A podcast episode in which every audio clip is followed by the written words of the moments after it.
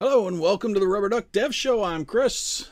And I'm Creston. And today we are going to revisit a topic that we talked about a little while ago that is uh, leaving the cloud. Um, so I think we talked about that with Chris a, wh- a while back, if I remember right.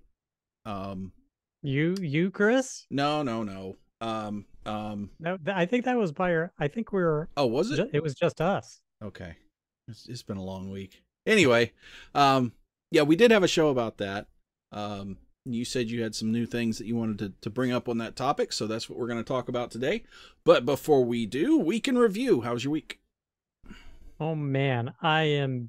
My time is just. There's just a big time suck. I I have no time, mostly because again, for view, regular viewers of the channel, what we've started doing is actually making short clips of some of the videos, like trying to pick out, uh, you know, significant. cl- Some people don't want to sit and watch, you know, an hour long video, um, but maybe they want to watch a 10 minute video or 15 minute video on a particular subject. So what we're doing is we're adding chapter marks to all the episodes that'll take a while to do and then creating clips from them and publishing them. So there's more content for people to be able to check out. Uh, and, par- and apart from that is coordinating all of that work because we're have some assistants helping with that and just the coordination, the back and forth. It just just takes a lot of time time to do it. yeah. Um, but uh, yeah, so I'm that's consuming way too much time, and I need to get back and focus on some of the other things I'm doing. I'm also working on the course that I mentioned, and I'll have again more details in a couple of weeks. Again, this is a Postgres course. Um, right now, 99% confident it's primarily about making Postgres faster in terms of query optimization and things of that nature. So more from something that a developer could use to get database superpowers, basically. Oh, cool. so what about you? Well, um, I've had an extraordinarily busy week uh, because um, Friday last week, the company announced that we had we've just bought out our biggest competitor. Um, wow. So we are in the process of merging that team into our team, and so there's a you know, and they actually had a a bigger engineering team than we did, from what I understand. So there's going to be a whole lot of change management going on, and uh, oh man. that's been that's been taking up a good good portion of of the week um that that I wasn't off. I was actually off of work. I I took a, a brain break. Um I was out Friday, Monday and Tuesday. Um and I just completely disconnected from things. I you know, I turned off Slack, I turned off my notifications, I turned off I stayed off of Twitter, I stayed off of everything. Um I didn't even return texts and calls for the most part. Um because I just needed to completely disconnect. So I did, and I feel a lot better. Um, Cool. So, um, but yeah, Although you may be asking periodically, what's going on? What I- happened? it's, I've been doing that all day. Yesterday and today, I was like, "What is happening?" What's I'm finally caught up with my email though, so that's good. Um, but yeah, the the new videos are looking good, and and thank you for doing that because I don't have. I do the live production stuff, but then Creston handles all the the back end fun Well, things. thank thank the partners in crime, uh, Rajiv and Ranzone, because they're they they basically made it happen. I'm just like, we need to do this. Help me make it so. Yeah. So, but they seem to be doing pretty well and i've gotten some i've already gotten some good feedback from from community about it and had some people reach out to me and and saying they really really liked that. So we'll we'll continue doing that. As long as you folks keep liking it we'll continue doing it. So you know if you if you haven't go check out the shorter form videos.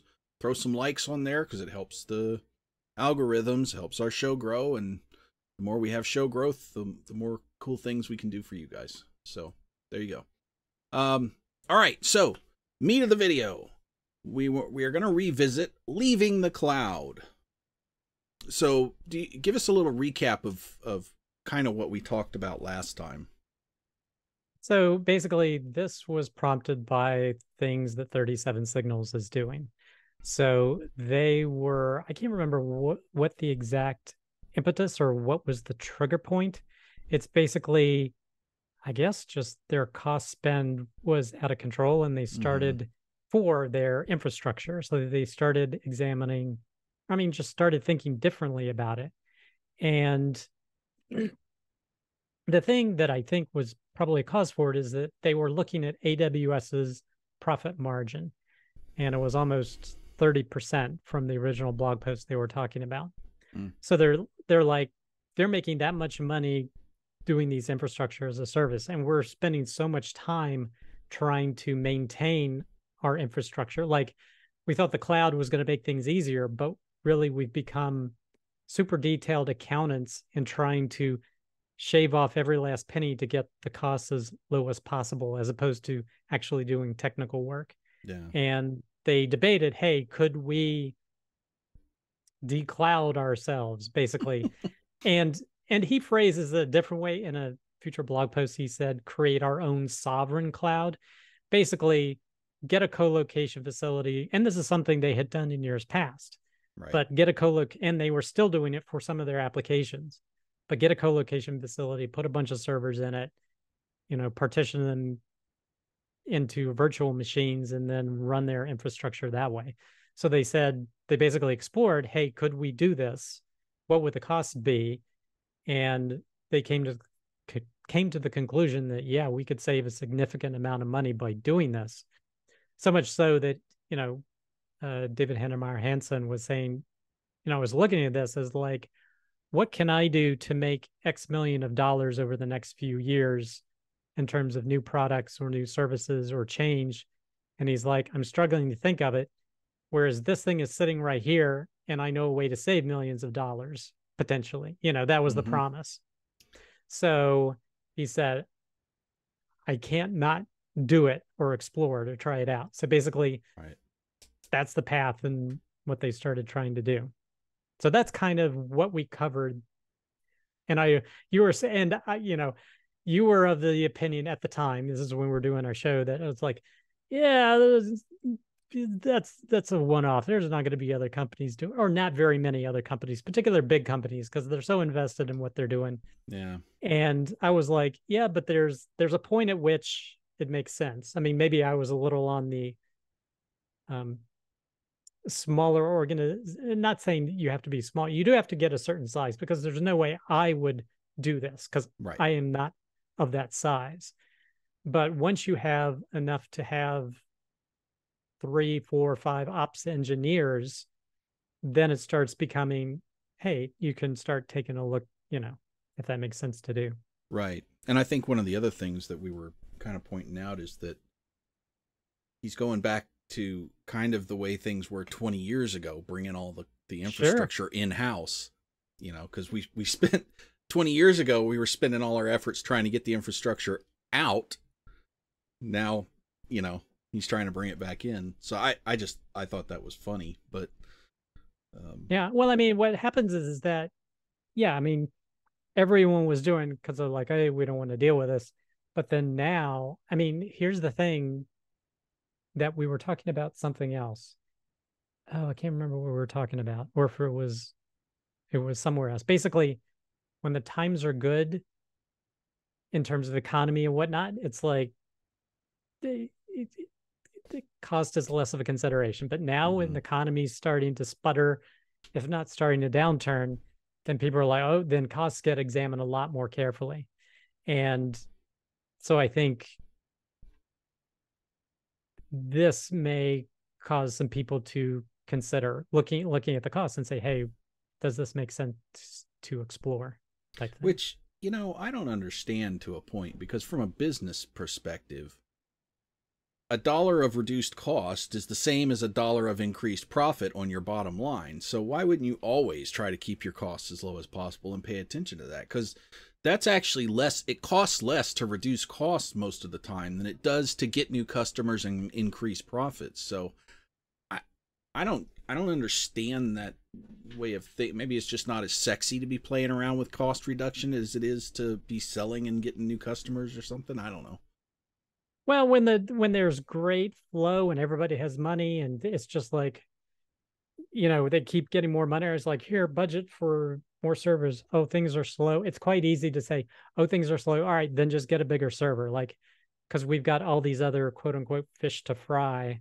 Right. You know, new features, get new customers. Whereas if suddenly now cost is a major concern, you know, you have to change your perspective of like, okay, now everything must be performing. We must squeeze as much out of this as possible.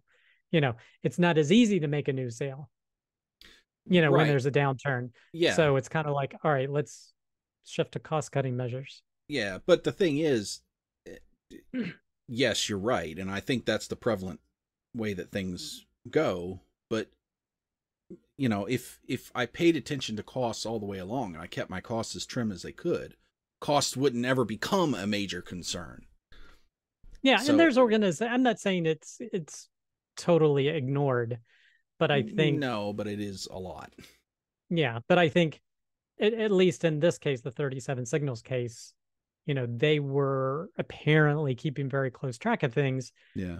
But it became to the point where it's like, I don't know what was as a trigger point, but it caused them to say, hey, what if?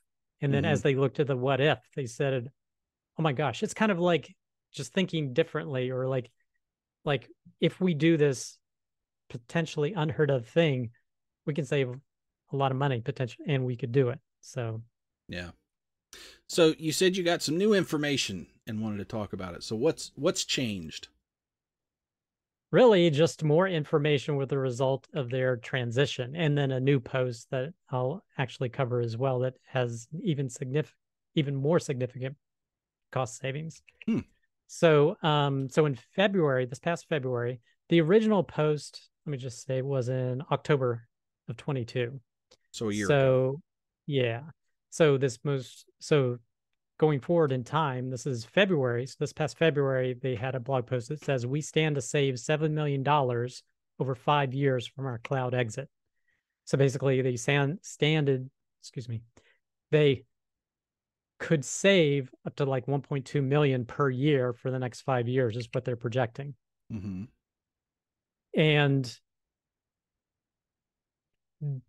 another thing that they were talking about is that so what I didn't know, and I found out reading some of these blog posts, is that they're still rocking Capistrano for a lot of their deployments. I was like, really? Wow. I like I didn't expect that. I mean, I'm still using Capistrano just because if something's working, I usually do change it. Right. Yeah. But uh, not all their applications, but some of their applications they're using that. Other applications they were using containers and um, you know kubernetes and things of that nature. Mm-hmm. well they their initial idea to do this cloud move was like well we already have this container infrastructure we're using for certain things. Why don't we just get our own servers and then get i guess some sort of um get like with an enterprise kubernetes uh, vendor they said or provider and basically install their software in their systems so they could coordinate all their containers using Kubernetes. Mm-hmm. And basically, they again hit big dollar signs. That's basically yeah. what this post is talking about. And they're kind of like, you know, then they started re-examining again, how do we think different? You know, yeah. what can we do differently? And around this time is where, in this, let me take a step back so this blog post talks about that projection and they were talking about the hardware that they were going to purchase what their bills are with aws currently but at that time in february they were projecting saving $7 million over five years mm-hmm.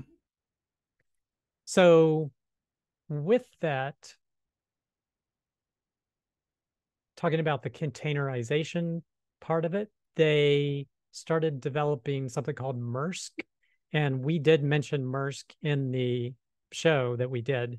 Yeah. And it was basically a replacement for Capistrano, but as opposed to Capistrano directly doing all sorts of bits of configuration to deploy an app, right. more using shell commands and whatnot. MRSK, um, which it has a new name, which I'll mention in a second, actually took the concept of pre-built containers and just deploying them to a server.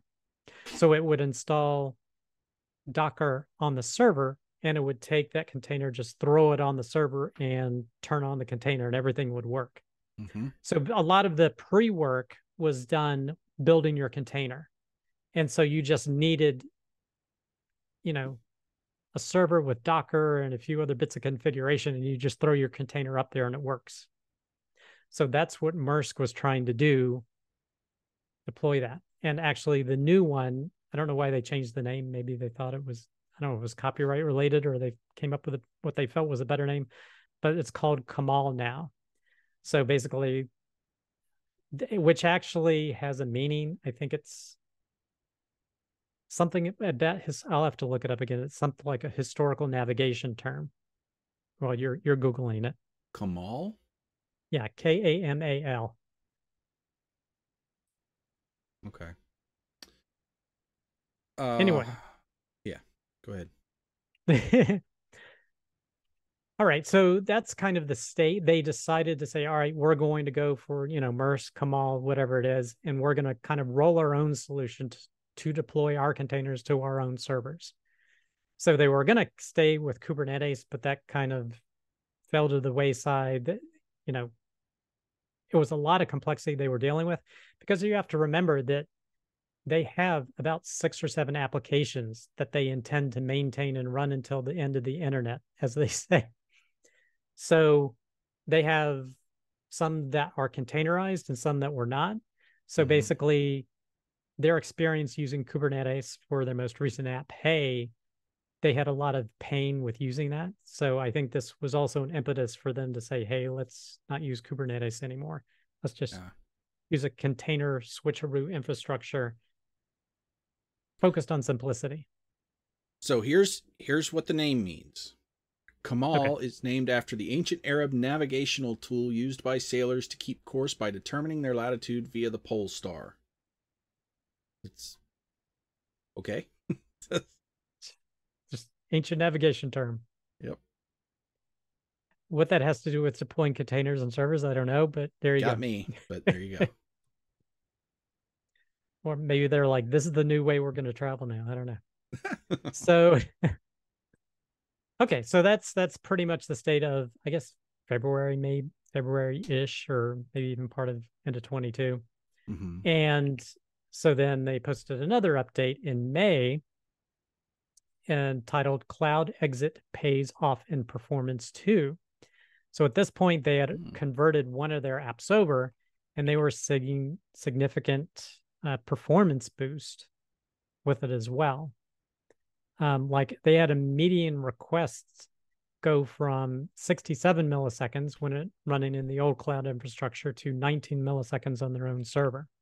Oh, So essentially a threefold performance improvement essentially or median performance time. do they explain why? Um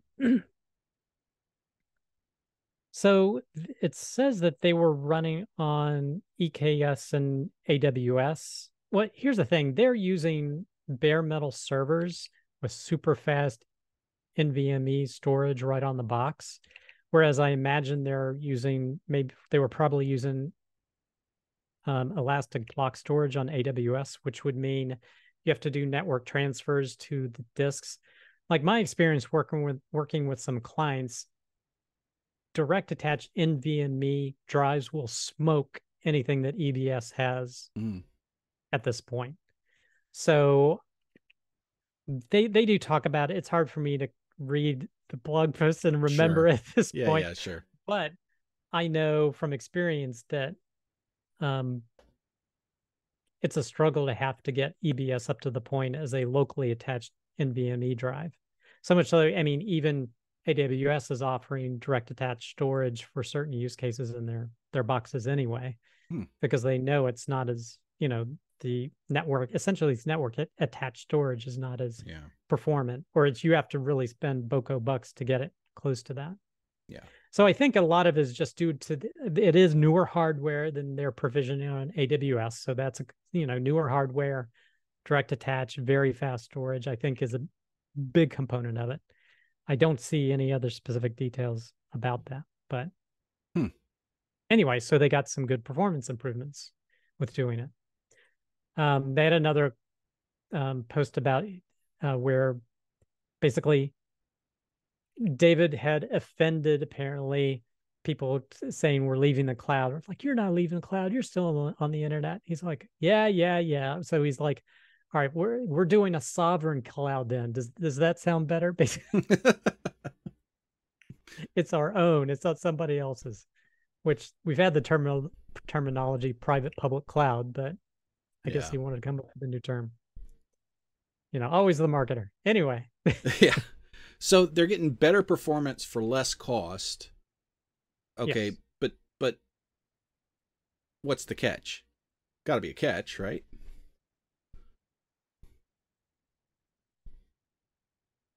They no, I mean there will be no catch if you run your shop efficiently because think of it AWS having 30% profit margins they essentially saved a third by moving to their own stuff. Right. Well, so in other words, ABS AWS was taking that profit when they're running it themselves efficiently. Now they get to keep that 30% profit, which they were spending about 3.2 million AWS. Now they get an extra million of dollars a year. So as yeah, opposed to that going to Isn't that offset by the people you have to hire to maintain it internally? They didn't change the number of people because the amount of staff they had learned knowing the AW. They said they haven't changed internally any staff members. They haven't increased. Ah. They haven't decreased. It's just they take different responsibilities. Like before, like a, that's what I was saying in the beginning. Maybe they were more cost focused and analyzing things. Now they're actually doing more oh, uh, actual, you know, technical work ah. as opposed to accounting based work. Okay, so and they didn't they have to increase their manpower; they just had to shift their manpower. Right. That's how they've phrased it essentially. That's my interpretation of reading, you know, essentially these blog posts. So cool.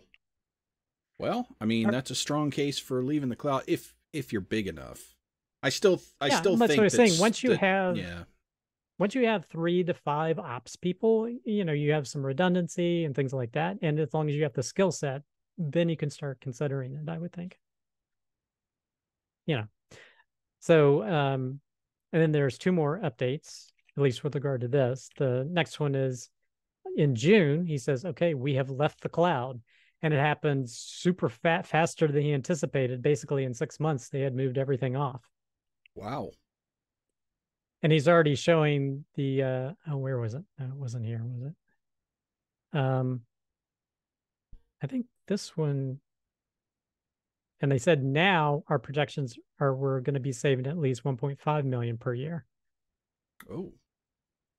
So I mean that's that's a big deal. Yeah. And it all depends on how, you know, how big how much of the infrastructure you're using. And then in September, so again, more recent. So this is kind of why I wanted to revisit it. There's all these things that have been happening. Mm-hmm. So in September, he says our cloud exit has already got yielded $1 million per year in savings. So, and he shows this bar chart of their costs going do, do, do, do, do, as they migrated things off and as reservations um, basically expired. Because, you know, if you're, well, I don't know how much you know, but the cheapest way to run AWS servers is to reserve them for a year, two years, three years. Right. So you have those reservations for a while. So they're still having to spend a certain amount of money, but as it, you know, as time goes by, that there's less cost right. being demanded from AWS. Um, wow. Yeah, he says it could get up. He's projecting it might be able to get up to $2 million a year. It's hard to say that, but sure. Yeah. So basically, so far, if you believe what he writes, it looks like it's been a big win for them. Yeah, I mean, I was I was a bit skeptical about that. Not not that you could save money, and not that it was really expensive for very large companies to be on the on the web on the cloud, but uh, it it it just seemed to me like all the offsets, all the trade offs, all the other stuff you'd have to bring in to replace that would kind of wash all the savings away. But I guess I guess it's not. I mean that a million Well, to a million still- and a half a year is not anything to sneeze at.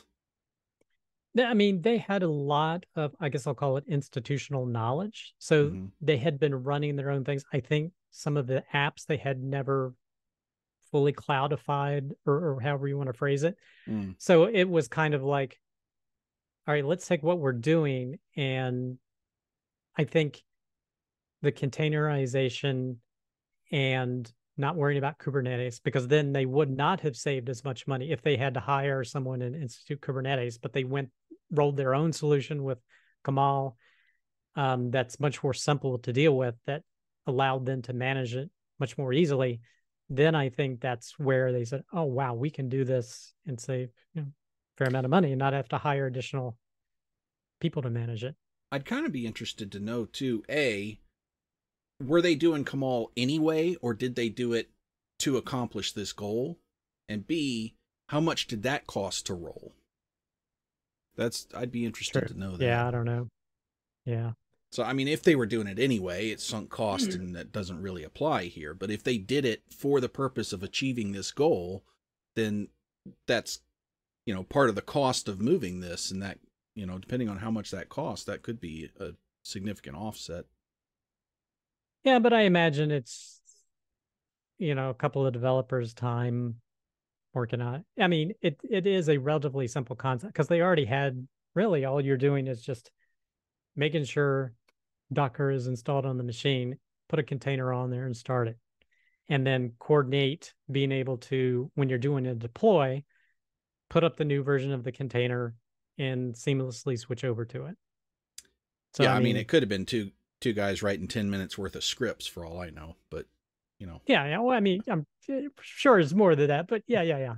so I, I don't think it's it was that significant um, of a lift, or at least definitely not five million dollars worth or whatever. it is. oh, I'm yeah, I'm sure it I'm sure it didn't completely offset the cost if it offset any of it, but but I would just I'd be curious to know if they because it seems like that idea would be good whether they were leaving the cloud or not. So I'm not even sure that that's that was part of that goal. yeah, I, but- it's not clear to me at what point that was considered. Um, yeah. So I don't know if they were still thinking of it. I don't know if that was born when they were having frustration with Kubernetes or and how it was related to this or not, because it sounded as if some of the logic was, you know, hey, you know, we could do this just by installing Kubernetes on our own servers and just move the containers we were already building and just put it on there. So we don't need to have AWS run it. We could just run it ourselves but then maybe they had frustration with working with Kubernetes and why is this so hard? And this is I'm paraphrasing things that my interpretation what they're thinking, you know, why is this hard? It could be easy, you know. Right. So why don't we, you know, Docker's great. Why don't we just put it on there and then just do these few things and we can deploy? So it sounds like what they tried to do with Kamal. So So, David, if you're out there listening, um, we'd love to have you on the show to talk about the behind the scenes kind of what what were the offsets of this? What did you have to put into it to get it to happen? Sound, I mean, I, I'd just be interested to know from a business perspective, um, what kind of trade offs you had to make and what, um, what it actually cost to achieve these cost savings, um, or what not necessarily the numbers, but what what kind of costs went into achieving these cost savings.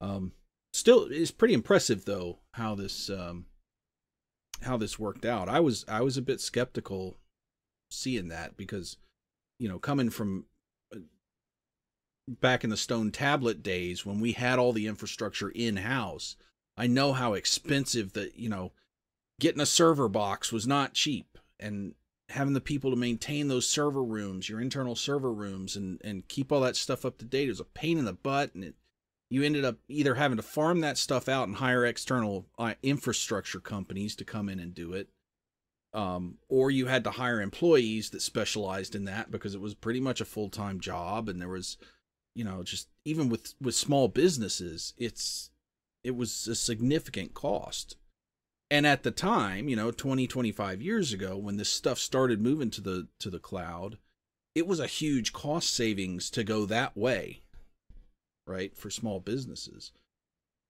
Well, I think it still is for small businesses. Definitely, Yeah. there's no question you can just just stick it on the cloud. Don't worry about it. But once you get to again a medium-sized company where I, I guess the metric I've said multiple times is you know three to five literal ops people, or you're okay having that expense, then you could consider declouding yourself. Right. But and I'm I'm wondering what the change was because 20 years ago, even really really huge enterprise companies were saving money by moving things out of it, you know, getting them out of the house and moving them to the cloud. So, uh, is it just that the cloud I- rates have gone up so much or that it's gotten less it's- expensive to it- keep things in house? I think it's two things. I think number one, I think large organizations, there's just this cruft that builds up over time, these costs that build Yeah. and the costs never go down. And a lot of times the easiest thing to do is why don't we just outsource it? And essentially we take that, you clear out all the cruft as opposed to doing Yeah. the hard work of going in and excising it and, you know, firing people may or letting people go maybe, you know, it's more convenient or easier to say we're just whoops sorry you know moving people not moving people moving our services to a consult you know consulting firm or this we're contracting this stuff out now Yeah. so i think that's one factor and then the second factor is um i think because that move to the cloud has been rampant the past number of years. You know the googles microsofts you know amazons of the world have been able to charge premium prices as, as people move over so they can keep upping it. Like i remember someone posted a couple of maybe in a year or two ago looking at rds prices. So rds is their self-managed postgres or mysql database service. So they Mhm. run the whole database for you. And i think like version and there were significant price jumps by version meaning if i think that's what it was but it was some either by instance type like a t2 let's say a t3 cost 25% more than a t2 and a t4 cost 25% more than a t3 hmm and it's like well why is that? Or it was or it was by the version of the database. Whatever it was whenever you the longer you stayed on it and as you and if you wanted the newer stuff the percentages grew by leaps and bounds. Yeah. so i think that's the other side of it. I think they are milking you know as much as as they can out of it Well, that's gonna. I mean, this if this exodus works and other very large companies take note of this and start moving off, that may end up driving the prices back down. Yeah, it's it's it'll be like a pendulum exactly Yep. because you know the cloud vendors will notice, oh crap, we're having people leave for the first time. We got to buckle down, and they start to buckle down, and then you know, so it's it's basically this balance that has to happen. Right. So every 20 years, guys, get get ready to, you know, either move your stuff in house or send it back to the cloud. Just, you know, Well, keep fluid there. It's the same thing. You know, we had dumb terminals, and Yep. who cares about the client? then we had client server technologies where the client support. Now it's like, oh no, just give me a server and all it needs is a web browser. Oh no, now you got to build all the front end complexity with the JavaScript frameworks. You know, it's constant, constant pendulum back and forth. Yeah. Um, you know, same Now- thing with fashion, I guess, too. It's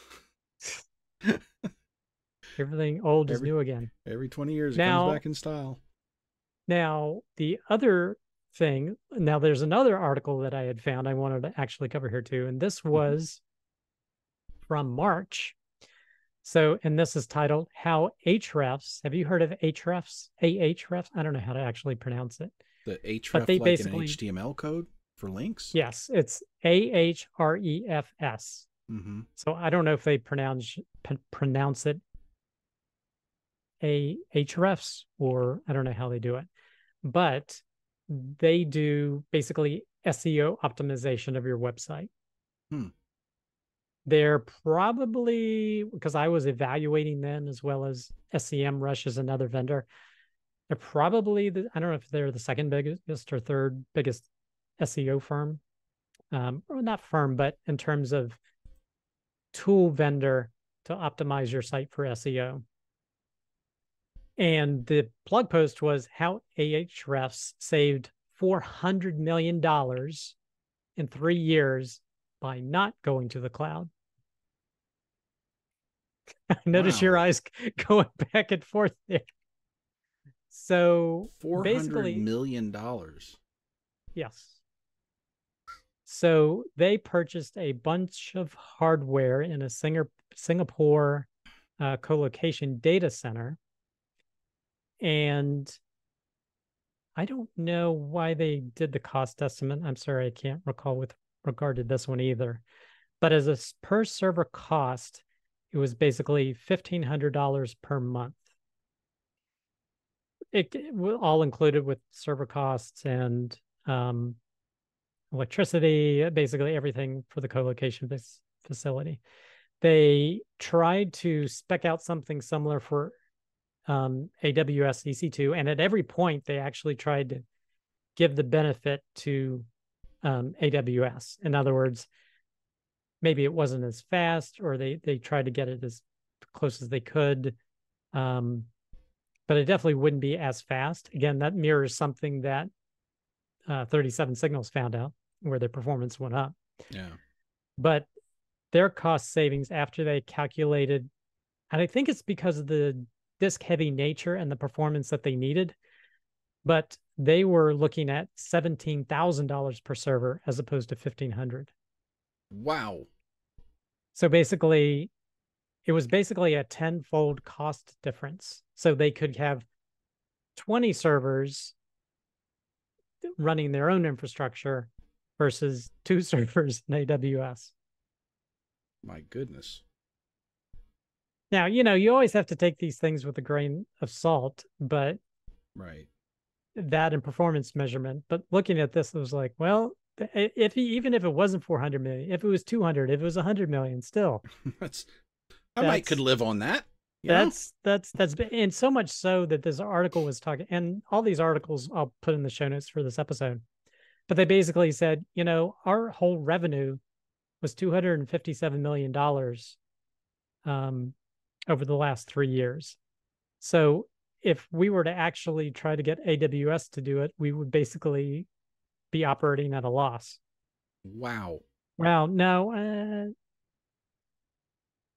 well, yeah, definitely. Well, that's revenues. I don't know if it's good. basically they wouldn't have enough money to pay for it. Oh my so goodness. the only way that they they could do this optimally, basically, as they're saying, is by running their own stuff. Oh wow. Well, I mean, it, it makes sense. It's not something I would have thought of. Not something I would have paid attention to because I'm not on the infra side of things. I just I just deal with the code, but um but that I mean makes sense because I I know because we use AWS in house and for our stuff to host our stuff and it's it's really expensive um, at the size we are. I mean, we're a multinational, a global company, and it's it's really expensive. Um, you know, the AWS bills every month. So, and well, here's the. I mean, I use AWS as well, but mm-hmm. you know, the thing, it gets cheaper the less you ask them to do. Yeah. So what I mean is, um, I predominantly like I don't use RDS because again, I kind of know the Postgres database. So right. I kind of do my own and I'll my database just resides on an EC2 instance. So if you go the more commodity route, mm-hmm. like hey, just give me some EC2 servers guy EC2 servers guys, then it's pretty cheap. You know, they do my DNS too and a few other different things, but the less you know value added servers services that you have cheaper it can be yeah. Wow. So, uh final thoughts. So, oh. yeah, there was a thought I had that just left my brain. I hate when that happens. Dang. Oh, so a counterpoint to this. hmm So, you know, we did say that smaller organizations, it still makes sense to go to the cloud totally. Yeah. Rather than like if you're an, you know, company with one location, it doesn't make sense to make your own data center or get in a co-location center and get a server or two. It just the, the economies of scale don't don't work out. Just get some cloud servers and go from there. Mhm. Um, the other case where I think it doesn't make sense to not go cloud is if you have highly variable um, load on your application, meaning like you are an event, a company that, or an application that does really large events.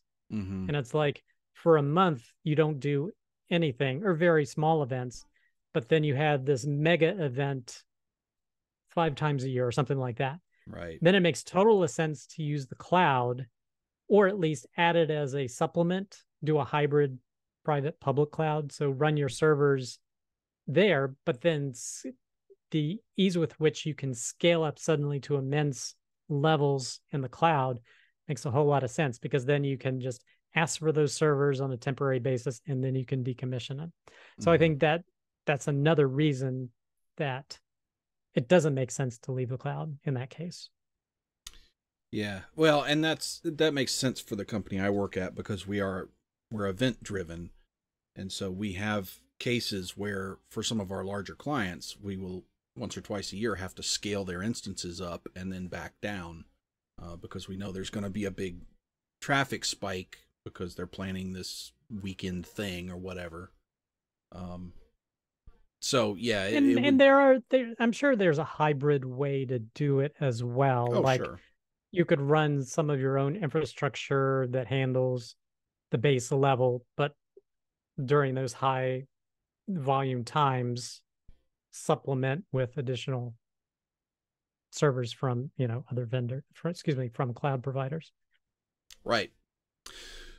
Well, that was that was interesting. I'm glad I'm glad we followed up on that. Well, I I'll be interested to see how that turns out over the next couple of years uh, for them. I hope he keeps. I'm sure he'll be talking about it if it's Yeah. successful. So I'm I'm sure. Um, so um, it, it you know if you're listening, let us know what you think in the comments about uh, when it makes sense to be in the cloud and when maybe it it doesn't. Um, do you agree with us? Do you not agree with us? Do you agree with DHH? Do you not agree with him on this topic? Um, it that that that's a little bit of a hot question there. I think so. Um, just just this topic.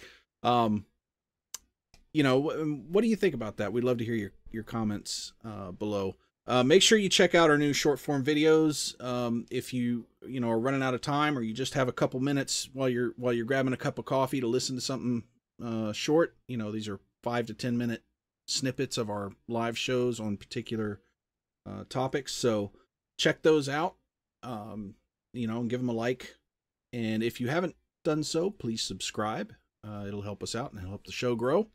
Uh, make sure that you join us on rubberduckdevshow.com. You can email us rubberduckdevshow at gmail.com. You can reach out to me on Twitter at duckydevshow. Uh, and we are constantly looking for guests to come on the show and talk about topics. And we are also looking for topic ideas. So if you have any of those things, put them in the comments below. We will be back next week with something we haven't decided yet, but we'll we'll let you know.